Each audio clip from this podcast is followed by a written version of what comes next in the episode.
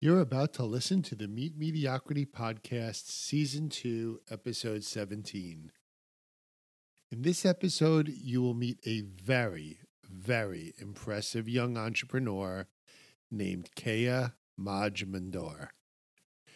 Kea burst on the business world scene about seven years ago when she was 19 years old and she appeared on one of the all time most popular episodes of Shark Tank. And even after Kevin O'Leary, also known as Mr. Wonderful, tortured Kea on her manufacturing costs, Mark Cuban was mumbling objections under his breath. And even after Barbara Corcoran said, Kea, you're not an entrepreneur, Kea stood her ground. She ended up getting a deal from Lori Greiner, and she's still standing and thriving. Ready to hear all about Kea's experience and what she's up to now? If so, let's get started.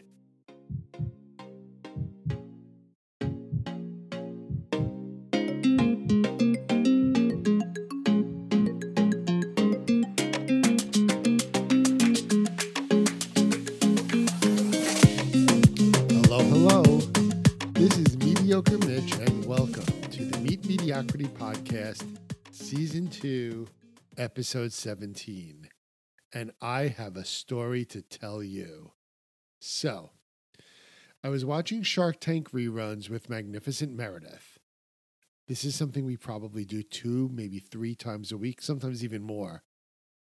In my paying job, my real job, in other words, not being a podcast host, I coach professional services executives on how to do a better job selling their services. So I regularly watch uh, Shark Tank and I speak to the TV while I'm watching it. And I'm always saying things like, What's your value proposition? What problem are you solving? You need to have a better handle on your finances. Anyway, Magnificent Meredith and I were watching a Shark Tank rerun from season five. In fact, it was the season five finale. And that is where we were introduced seven years later to Kea. Here's the short synopsis of why Kea inspired me. Kea's Shark Tank product was called BusyBox, and it was a packing and storage box that required no folding and no taping. Just one, a one piece fold that instantly opened into an entire box. Kea was an incredibly impressive 19 year old, at least she was to me. She had invented an innovative product. She was in command of the facts about her marketplace and about her manufacturing costs. But the sharks were not impressed. Kevin O'Leary, Mr. Wonderful, said that her cost of manufacturing was way too high, and he predicted she wouldn't even sell a single box. Barbara Corcoran declared that Kea was not an entrepreneur. You could see the look on Kea's face. She was getting rattled and really upset. But she gathered up her courage and practically begged Lori Greiner into a deal. Lori did make a deal with her, and Kea was an instant overnight success. So I'm going to leave the rest of that story for my discussion with Kea, including a discussion about her current business called SwayPay. Kea is the founder and CA CEO of SwayPay, which, in short summary, monetizes people's social media influence and much, much more. The thing is, for me, Kea was an inspiration, and that's why she's here today. She was an inspiration for, to me, even though she's like half my age. she was an inspiration to me because of her ability to gather up her courage when she was about to be a flop on Shark Tank. She pushed and she got herself a Shark Tank deal with Lori. And she got me thinking about the Meet Mediocrity podcast. I thought about how I've been mostly inviting my core group of friends, family, friends of friends to be my podcast guests. And because of Kea, I decided to begin reaching out to guests that I didn't know personally, but I really aspired to speak with. Kea was my first and biggest reach to date. Much to my surprise, she said yes. So now I'm off and running in terms of reaching out to a wider spectrum of guests. And I have Kea to discuss her businesses with us today. So, without further delay, here is my conversation with Kea Majmundar.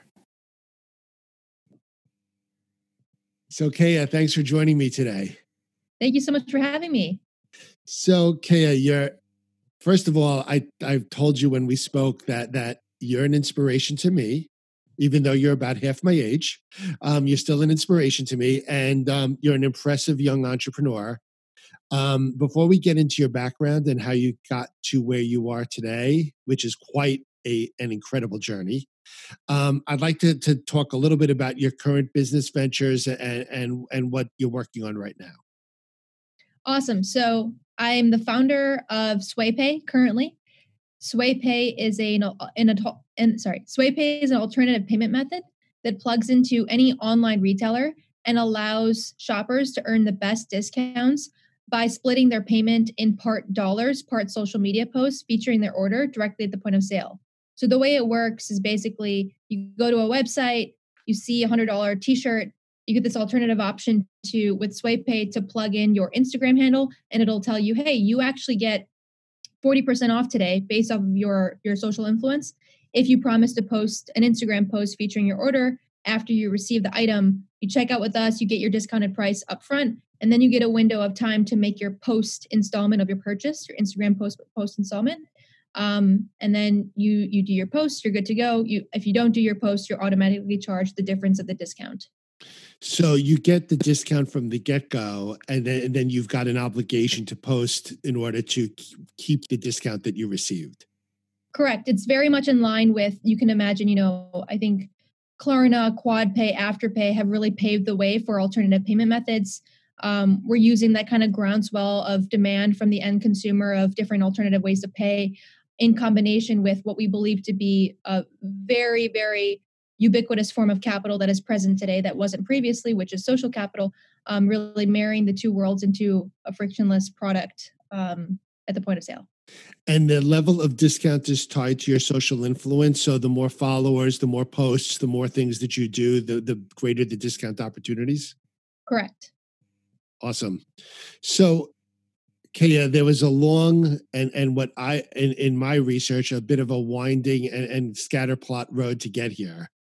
So I know your story from when you were a teenager. So why don't you tell me where you see your story as having started? Absolutely. So number one, daughter of two doctors. I'm Indian. Stereotype is very much true. Um, that you know we're essentially destined to be doctors, right? And to down to the point of me actually dressing up as a doctor for several Halloweens in a row. well, we're, we're in Halloween season, so there exactly. you go. And now we're all now we're all wearing masks, so we all look like doctors to some. We're all doctors, exactly. Right. Yes, and you know, if, if, there's any year where being a doctor for Halloween is is very relevant, it's it's this, this year. Is so the year, funny. correct? It's coming, yeah, full circle. Uh, you know, went to college and was pre pre med, was taking my pre med classes, and actually accidentally stumbled into my first startup or, or entrepreneurial venture, I'll call it. I don't know if you call it a mm-hmm. startup at that point. But I invented this collapsible storage box that didn't need assembly. And the inspiration behind it was a poor moving experience that I had with my roommate, where I was helping her move out and her boxes kept breaking. and, yeah. And that's and because you probably needed half a roll of tape for every yeah. box, right? Right. And and there was no tape. You know, right. we're the classic college students. We're, we're, you know, trying to creatively fold these things so we can evade the use of tape, right? We right. don't want to pay for tape.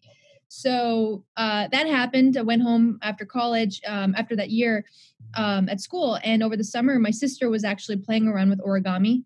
And I was like, oh, interesting. I think you can implement an origami fold into cardboard boxes so that you can just kind of pop them open. You don't have to assemble them. You don't have to use tape. And I played around with the box construction from Home Depot, putting a origami fold into it, and lo and behold, three months later, I'm on Shark Tank, you know, pitching right. this product. And if you can imagine, you know, I actually had, I did not know the lingo, did not know what I was going to get into. the only thing I knew was I had watched a couple of episodes, or I'd watched actually every episode of the show to really study what I was about to get into, yeah. uh, like a science, you know. And um, at the time, I just had a prototype, and it was crazy because I actually didn't even. I met that prototype on set. I had no idea what I was getting into. I hadn't even seen the product that I was going to pitch. You know, Is that true? yeah. So just to give you a little context okay. there, you know, behind the scenes, I met it completely on set, played around with it for the first time when I was pitching the Sharks. And actually, it was funny because um, the prototype and the, the whole stage actually broke when I was on the show. And there was this moment of okay, we actually have to fix things and pause the the the the the tape and and redo this whole this whole process. But it was a pretty crazy experience. But the Shark Tank experience is honestly, Kea, I've watched every episode of Shark Tank. So I've seen whatever, a thousand plus pitches on Shark Tank. And I can count on one hand the ones that like completely inspired me, and yours did. And it inspired me because I thought you were incredibly poised. You were getting tortured. Yeah. I mean, Kevin O'Leary, Mr. Wonderful, like, yeah. if it's not 50 whatever cents, it's a piece of junk. Yeah. And Barbara Corcoran is like, and she's like, at least on TV, she seems like a nice lady. She's like, you're not an entrepreneur. And you're sitting there like, wait, I won entrepreneurial contests.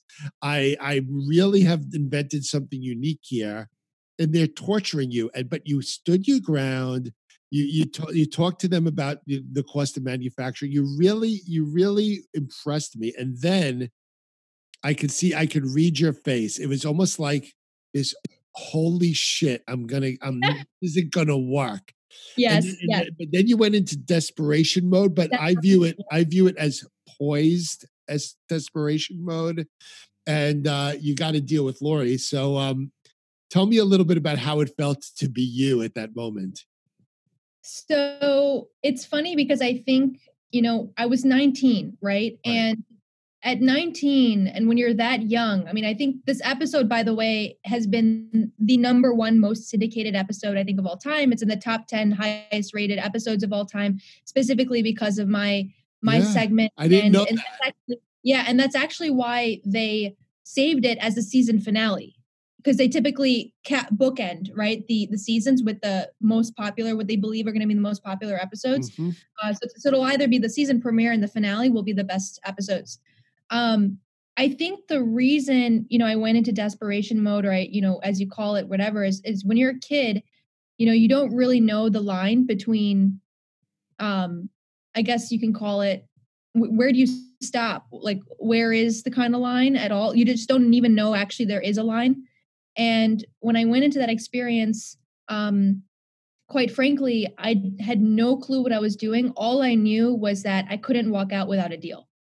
And I, I just, I, I couldn't, I wasn't going to walk out with a deal and, and I, without a deal. And I told my dad too, as I was walking into the tank, that you're going to have to drag me from the set and it was funny because it actually didn't even occur to me how how one gets a deal. What do i even have to say to get a deal? It was literally just whatever came to me. And like i said it was a prototype. I i didn't know the lingo. I didn't actually know anything about manufacturing. I didn't know i literally know, knew nothing. And so it became more of an emotional moment right where it was just bet on me you know. Forget about what what the product is just bet on me. And that was the, the leg i could stand on. And my, my family actually some some of my family members had that same reaction, extended family of like, Kea, you were begging. I would never beg to save my life. And I'm like, I think you would. I mean, you know, every every teenager, come on, like what teenager isn't begging for something all the time, whether it's a dog or a car? I was begging for a deal. So, you know, I I, I don't criticize that at all. And um, so there are a couple things that I've I've read about you. Um, one is that um, you got to deal with Lori, but but the deal like that you see on TV isn't exactly how it actually played out. So so did th- that that venture. Tell me a little bit about what happened. Did Lori have a role in it? Just just to quickly, because I want them. Sure. So Lori actually did show me the ropes of how do you source this thing? How do you get the branding on it? How are you going to get it into retail stores? And I actually ended up doing all of it. So it's funny because no one, you know, this was back in 2015 and social wasn't as big and getting products into retail stores wasn't as cool. And so there's not much of a trail of, on it, but uh, funny enough, I just I literally just sold my last shipment. By the way, of my boxes. Oh, it was really okay. funny. Yeah, literally just now. Um, but we ended up. I was, I was you know sophomore in college. I stayed in college. I distributed the product primarily in the southeast because that's where I was and that's how I could do it. Um, you know, at various retail stores. Learned a ton through the process, and you know what I really kind of realized was I was actually pretty product agnostic I didn't really care what product I was selling. It was really more about the process for me. And I think mm-hmm. that was the unlock that I had from that entire experience. So you had that experience. You had the experience uh, of desperation. You had the experience uh, of getting exposed to Lori and learning a little bit about about manufacturing and, and distribution. Um, and then after that, see, this is this is where. So I'm I'm an accountant by training, so I'm trying to to create a spreadsheet of Kea's career, and, and I failed miserably because you were involved after Shark Tank. You were involved in a number of different business ventures. You became an employee for a while. You stalked Beyonce for a while. Um, you did a lot of cool things. So yeah. tell me a little bit about um, just kind of your journey from the Shark Tank experience to where you are today with SwayPay. Sure. So so let me just start off you know the the flame got started when my episode aired and all of a sudden you know a combination of barbara telling me i wasn't an entrepreneur and a combination of my desperation and you know seeing an odd kind of looking human being up on stage with gray contacts i you know got this massive whirlwind of virality on twitter and Facebook and Instagram. And all of a sudden I became a number one trend overnight, actually on Twitter. And it was all it was all started when they they they published a meme of Barbara telling me I wasn't an entrepreneur. And then that got circulated and it just became massive. And then over the overnight I had haters and lovers and everything in between. And I had, you know, staples in my inbox. And i was like what in the world? Like how can this happen overnight? I brought a prototype on set. I begged for a deal. I have i have nothing to my name except for this idea. And yet i have a massive retailer demanding my product. And so after that happened and after i graduated college and i had this kind of experience of okay distributing this product um, through retail stores what i actually realized was there would be like truly magic if i could bottle this experience up and, and unleash it on really any product you know going back to me being really a product agnostic. So what i really became more obsessive of was after graduating was how can i go and replicate what i was calling the shark tank effect? Mm-hmm. and i don't even care what product i'm selling i'm just going to try to go and and you know get viral sensations behind products over and over again. So that led me through after three years after graduating college four four three years after graduating college I decided to actually go partner with a bunch of celebrities and influencers. And I said, hey, I was on Shark Tank. I know how to build, source, manufacture, get products out there from what Lori taught me and what Shark Tank taught me. And you can be kind of the marketing, you know, mouthpieces to my yep. brands or to these products. And we essentially co create these products and you market them, I do the rest. Right. And I did this for three years. I did this with, you know, and this was this was the part where I would was chasing down Beyonce because I was like, I want to find every, any and every celebrity who would be willing to build a product with me. So mm-hmm. people I I failed at Beyonce. People that I succeeded at uh, were Derrick Rose, Steve Harvey, um, Manny the Frenchie, a famous French bulldog, Quay, who's a big Instagram influencer, Lala, another big, you know, Instagram yep. influencer, and the list yep. kind of goes on and I built a bunch of these products. And the way that I would sell them was leveraging, you know, these guys as, as the marketing kind of mouthpieces, and then also just really figuring out how to be- most effectively leverage social media to drive all of the sales, like mm-hmm. completely mm-hmm. social based. Yep. Yep. And so can you pick out free SwayPay? What what was your what was your um, experience uh, or uh, venture that you were most proud of?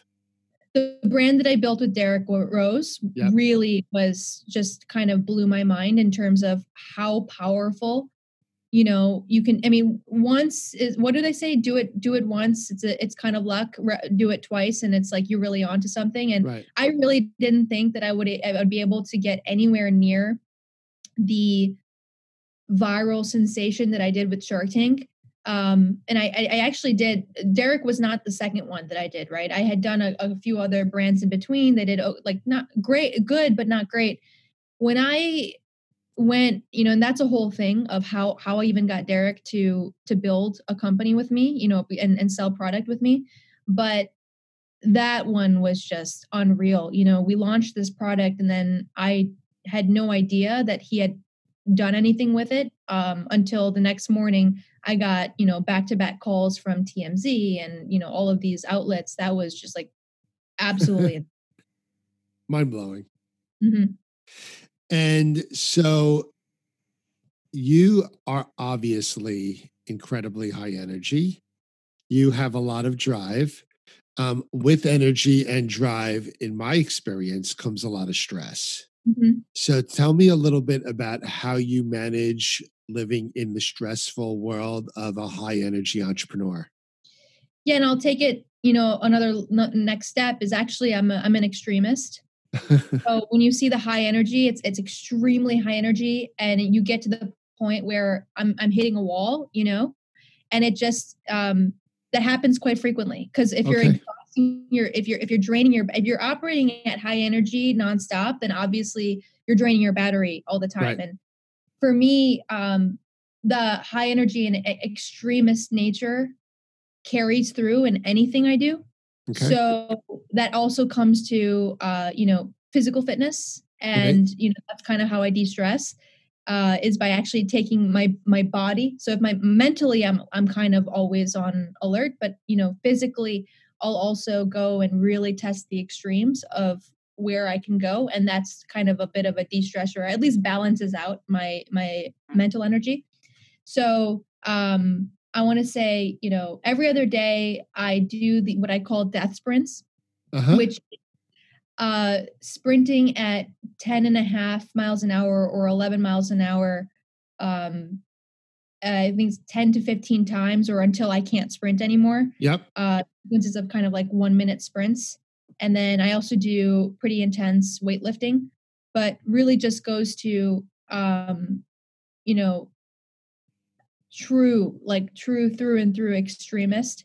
And finding that unwinding for me can't be me sitting on a couch and drinking tea. Right. um, but it can be exercising my extremist nature in in different areas of interest like you know physical like physicality sports That's fair. Um, so do you work do you work out every day? yeah i think i'll i'll take maybe maybe one to two days off possibly but but yeah And do you what about diet? Are you you focused on diet? Are you are you able to just eat whatever you eat because you're running and burning everything off? i'm a huge um diet kind of fanatic i'm actually I- i'm i love vegetables i, I think i'm addicted to kale actually uh-huh. Oh, that's a good thing to be addicted to. Yeah. a little weird everyone thinks it's a little weird but i i really love I kale. wish I was addicted to kale and not cookies. yeah well my my dad tells me you, you need to stop eating so much kale because you, you can't actually digest digest it it's hard to digest, yeah. wrecks yeah it wrecks your gut um and so i've had to kind of pare back on that. I mean i i do indulge like chocolate chip cookies are my favorite. I um i do indulge quite a bit and i but i i eat a ton of vegetables mainly because i like it and i think it keeps me performing at a high level. Um but yeah i'm pretty i'm pretty rigorous about my diet i would say. So um, I'd like to hear. So before I before I bring you back to to SwayPay, um, you've learned a lifetime of entrepreneurial and life lessons, and you're only 27 years old. Um, I'd like you to share with with me, you know, two or three of the most valuable lessons for someone who's like, I wish I could start my own business or i wish I, I was more successful in the venture that that i'd like you know i'd like to to get you know kea's take on the two or three best lessons that anyone can kind of take from you and apply to themselves? So the first one and the most important one is going to be a little bit it's going to sound a little weird. Um, but number one, do not start a company unless you absolutely have to, like unless you're compelled to, right? It's a compulsion. And it's actually, I would even go so far as to say that starting a company is a little bit of an affliction to a degree, um, in that just like any other addiction, it has its upsides, but then it also has its downsides, right? And it really just goes to my extremist nature as well. Um, it it's it's good in many ways, but also really bad in many ways. And so if you know if someone when whenever someone comes to me and says, "Should I start a company?" The number one thing is I, I ask him is, "Do you have to start this company?" Because there are actually a lot of ways to um to realize your dream or or whatever it is that you're trying to do, solve whatever problem it is by going and learning, at least learning from someone else first. And that really just takes it back to you know when i did decide to go try having a job for a brief moment i, I mean i realized it wasn't for me learned a lot but just realized it wasn't for me because i do have the compulsive need to to to be founding a company. But um it there is so i mean it, it seemed it, it's it's lauded as this very sexy path you know and shark tank has a really big role in this and then there's that hustle hustle culture but it's also extremely unhealthy in many ways. And when you're thinking about a holistic lifestyle that you might want to take, uh, I always say, you know, if you if you want to own a company, you have to let it own you. And you know that's a serious thing of letting your company own you. Um, and that's so, a that's a big decision. So that's your so that's how you define don't start a company unless you have to because if you have to, it means it's like driving you. Yeah and, and you have to let it drive you, not just drive you to start it, but it has to drive your life. Own you. Like, yeah, your company's going to run you. Yeah. So, and that's not something that, you know, it's not something that it, it's an acquired taste. Yep. You know, yep. uh, then you, and then, you know, it goes back to your question of how do you make it succeed? Well, chances are it's not going to. And, you know, that that's something that people recognize, sure, surface level, but the mental, emotional, and physical drain that you get um, from the 90% chance of it not working is is more likely than not not really worth it for people unless you're so obsessive about it that you have to see it through anyway. Well, it's hard not to take it personally, right? I mean, at the end of the day, um, you you are your company your company is you when you're an entrepreneur and, and, when it doesn't work out the way you way you expect it to which as you said 90% of the time that's what's going to happen it's hard not to to really take a beating personally and mentally um, and i think that's what you're saying like you have to be able to stand up to that because because you could really get yourself into the doldrums when it doesn't go the way you want it to exactly and and you know that's actually I would almost argue that starting a company is the last path you should take. It's the last, it's when you're exhausting, it's the last path that you go down if you absolutely can't do anything else. So let's say, so let's say so let's say you're one of these people. We've got a lot of people who listen to this podcast who are everything from uh, artisans to um, uh, trainers. There, there, are a lot of, of, of sole proprietors out there, and, and perhaps um, perhaps they're just doing their own thing. So it's not maybe not a big business. Maybe it's selling their own services. Once you're in it, you're in it, right? It's hard to get out of it. Um, I, I think of a lot of people who are um, personal trainers or, or provide personal services, and that's what they do. But I, a lot of them say, I need I wish I could do more with what I do. What's your advice to them? They're already so, in it. Mm-hmm. I would say the flip side of you know my first rec- uh, point is the second point is no decision is irrever- uh, irreversible. So when you're talking about okay, you you you decide you actually do want to go down this path and start a company, and you know starting this company means something as small as you're a freelancer and you're a trainer and you want to find some clients, right? And then you find yourself in a rut kind of realizing that oh i shouldn't have gone down this path it's always reversible you know? Starting a company it's almost like i mean it's not as okay I, it's not as easy right? It's kind of like consuming calories. Consuming 100 calories is a lot easier than burning 500 calories but it can be done.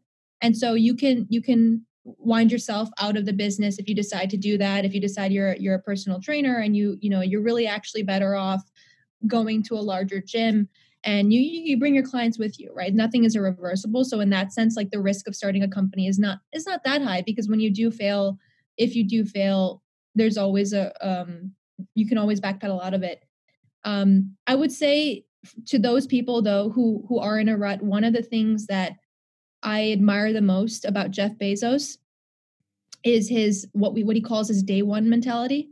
And he yep. says, you know, every single day is day one. The minute we get to day two, we're in danger zone. And and you're on the brink of failure. And the idea there is that every single day, and this just goes back to why startups are so exhausting, is that if you have to treat every single day like it's the first day of the company, um, for fear of if you don't, if it's day if it becomes day two you're going to die you can just imagine the weight that that carries but you know it also just goes to show that every day is day one. You know you're always kind of reinvent and reinventing yourself. You're always having to come up with new ways to grow the business and, and get over any sort of plateau. Well you've made it sound awfully hard ko what is it about being an entrepreneur and, and that that really excites you? And what excites you? So what is what about it excites you? And b where are you go where are you going next? The i would say the best part of the entrepreneurial journey or experience is actually twofold one is obviously when you see your product out in the wild you know used by someone who you know just even for you right like when you when you're experiencing now you've exhausted your first wave and your friends of friends and your friends of friends of friends, yep. right? And you actually talk to someone that you yourself went and got like completely out of scope. Yep. That's pretty exciting, right? And and seeing for me, seeing someone wearing my product or using my product that I don't even know, I always remember that moment, right? Of the first one. That's really awesome. Uh, the second thing is team. So I'm in a situation right now where I have a team of five um, working on this company, and it is the most you know, gratifying thing to see smart people working towards this thing together and really trusting each other and leaning into each other and and actually failing together yep. you know and it's it's a the camaraderie and and that that aspect of it is a really beautiful thing yeah perfect um so back so back to SwayPay and back to Kea. So what do you see SwayPay um, evolving into over the next, say, I mean, we're living in COVID world, so that that has got, I would think, for a business like SwayPay, some good and bad. Um, so tell me a little bit about your hopes and dreams for SwayPay over the next 12 months, and then then your hopes and dreams for Kea beyond that. So SwayPay was actually crystallized out of my experience, you know, figuring out what are the best ways to leverage social to drive my to to to grow my own e-commerce businesses. And what we found um, in the tail end of me building my own e-commerce businesses was, you know, using social traditionally involves two primary ways. The first way is running ads, uh, and the second way is using influencers. Both paths um, are using middlemen to reach your customers, right? Yep. And so essentially, we started saying, okay, we're not you know okay ads and influencers are great but we're actually putting the power in you you know customers yep. is that you show us love we'll show you love right and we we built a manual program that was really successful for us where we allowed we we turned social posts into a currency for our storefronts. Yep. Um, it became such a huge driver of um, of success for us that that's when I realized that okay, I can actually productize this product, you know, and and start selling it to other e-commerce businesses. And so that was kind of the kernel came from this journey of building my own e-commerce businesses.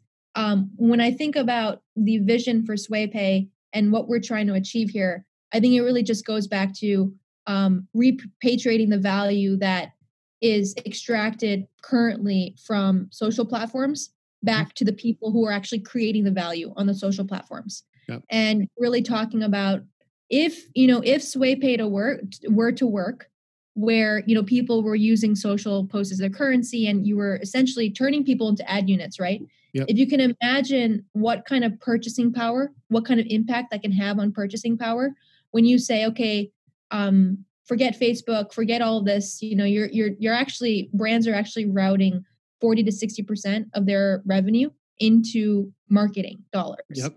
So if we can effectively become the conduit between the two parties Yep. and build that synergy, then imagine how much can be passed off in savings to the customers. Um, so that's that's our larger kind of vision. What we're what we're working towards. We have had the privilege so far to be backed by some really really amazing investors. You know, so you know one of our investors is Barclays, and they are putting serious weight behind us when it comes to you know uh, using us using kind of logo value or them putting us on their website or whatever it is you know our partnership runs pretty deep and that's pretty exciting. Um so yeah we're, we're chipping away at it day by day. I've never done a tech tech venture right? So this is kind of the te- the first uh first experience with that but it is pretty exciting and this is where your energy is focused at the moment. If i was preparing a spreadsheet i wouldn't have i wouldn't have 5k points on the screen at the same time. This is this is your your sole effort at the moment or do you have other ventures that you're percolating to marry with it?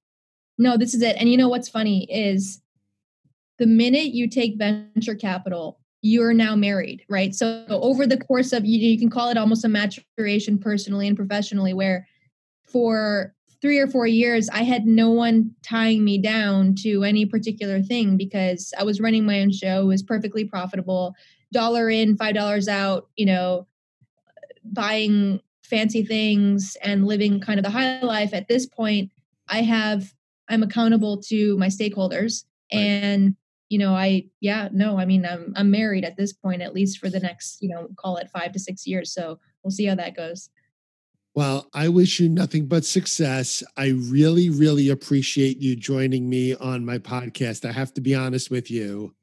Um, you, I mean, I told you I watched a thousand episodes of Shark Tank, and and you inspired me like very few others have.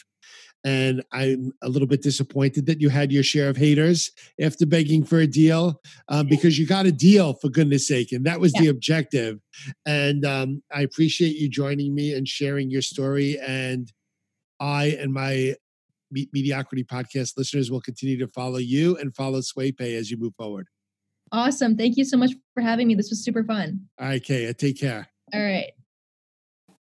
So, don't you think it's interesting that Kea's advice was not to start your own business unless you have to? What do you think she meant by that? My interpretation was keying in on the words have to, that you have to need to start your business before you start your business. And I think have to is key because you have to be certain that your business calling, that your business idea is so strong and it drives you so much that you're prepared to allow it to drive your life. Because to be a successful entrepreneur, especially an entry level entrepreneur, you need to devote a big chunk of your life to your business in order for it to be successful. Now, some people are driven to run 110 miles an hour all the time, and I think Kea is one of those people.